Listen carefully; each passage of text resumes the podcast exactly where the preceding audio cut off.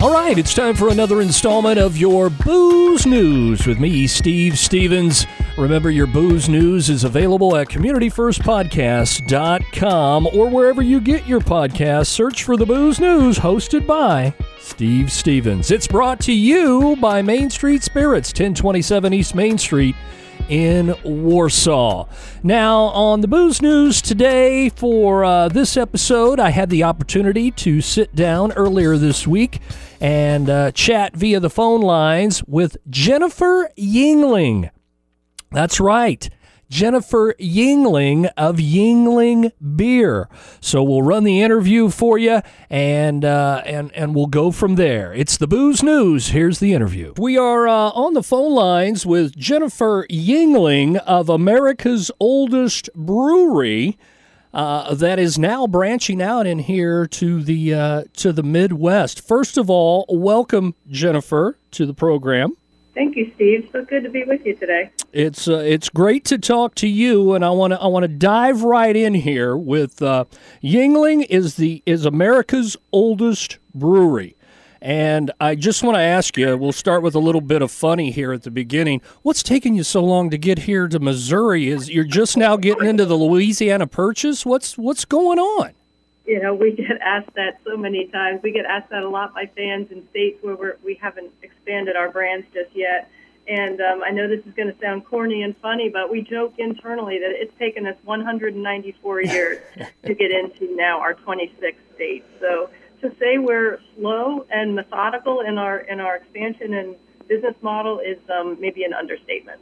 well, I'm just thinking the beer is that good that it has taken that long to work its way here to us in the uh, the Midwest because the East Coast is probably just gobbling it up as fast as they can the last 194 years.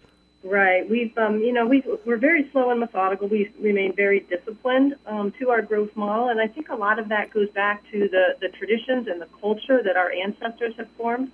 You know, my sisters and I, we're we're six generation family members in mm-hmm. this business, which is still family owned and operated, and we're we're quite proud of that. And you know, we we appreciate the support of our loyal fans, and it's just um, it's just so important to us to to expand into states that are in close proximity to other states, almost like we go into contiguous states each time we expand. Sure, and you're bringing the uh, the Yuengling traditional lager, the light lager, the Golden Pilsner, and Flight by Yuengling, which is the next generation of light beer. It says here.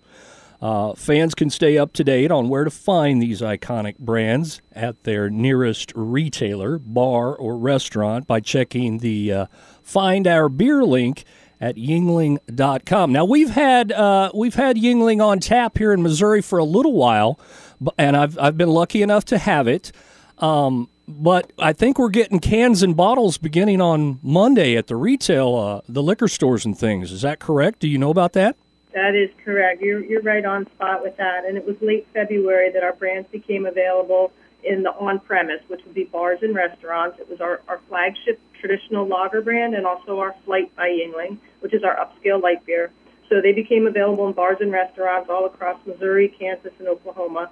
And then we'll continue our distribution with with packaging on uh, to retail on Monday, March 6th. Sounds great. We can't wait to uh, to get a hold of it. I, I, I'm a beer beer drinker myself and love to taste new beers from across the country, around the world, and so on and so forth. But uh, I've had a friend that's lived back east for years in uh, Hershey, Pennsylvania, and he would come to visit on occasion and bring us some uh, some Yuengling beer. And now it'll be great to uh, go down to my local store and just pick it up myself. Uh, what are, are you guys? Is is Yuengling just available in the states, or do you have a presence around the world? We do not have a presence around the world. We're strictly a domestic beer, and with the relaunching of Kansas, Missouri, and Oklahoma, we are now into our 26 states, which um, is essentially on the east, eastern part of the United States, and now our Midwest expansion. In um, actually, it was in 2021 where we we launched our flagship beers across the state of Texas. So So again, we're we're slowly making our way across the country, and it doesn't necessarily have to be in my sisters and my generation that we reach everybody. So, give me a little bit of the backstory who, what, when, where, why. How did Yuengling come about? Where did it come from? How did it get here in the States and become the oldest brewery that we know now? Yeah, so we were founded in 1829 by my great great great grandfather, David G. Yuengling, and he emigrated from Germany. Um, made his way into central Pennsylvania. We're based out of Pottsville, Pennsylvania, where we have two breweries. Um, we have our third brewery in Tampa, Florida.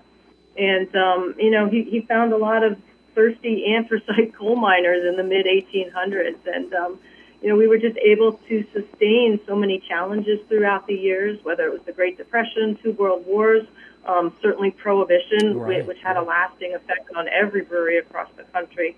And, um, you know, we're, we're, we're here today through six generations. Our father, Richard Yuengling Jr. is is still very much um, involved in the family business, and um, you know my sisters and I take great pride in, in having having the ability to work side by side with him every day. I mean, he's got 60 plus years of of brewery related experience that we get to tap into every day. So it's just um, we're, we're just we're, we're so humbled to have the opportunity to bring our our, our brands uh, across the United States and and certainly now into the state of Missouri.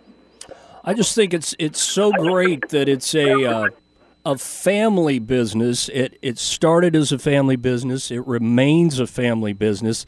I'm sure you guys have been asked over the years, "Hey, can we buy your brewery and and we'll take it and mass produce it and send it all around?" And so, but for one reason or another, I would imagine you guys have just said, "No, we're going to keep doing what we do the way we do it because it works for us."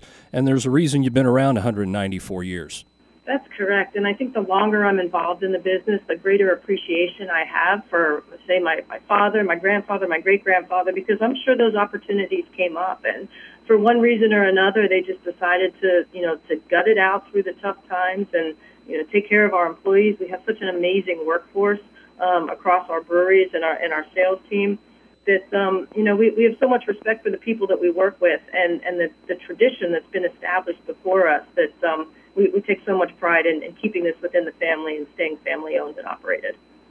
Well, we're so glad to have you in Missouri now, Kansas, Oklahoma. Where are you uh, looking to branch out further west? Are you do you have a game plan? Are you thinking? Is it uh, we just see how it goes here, and then maybe we'll step to Colorado, Wyoming, so on and so forth? So I think what we'll take a look at now is certainly uh, relishing and, and enjoying this launch over the next several months in these three states, and, and any future expansion we'll you know we'll consider it beyond these three states again in a very disciplined way that stays true to, to our approach as America's oldest brewery.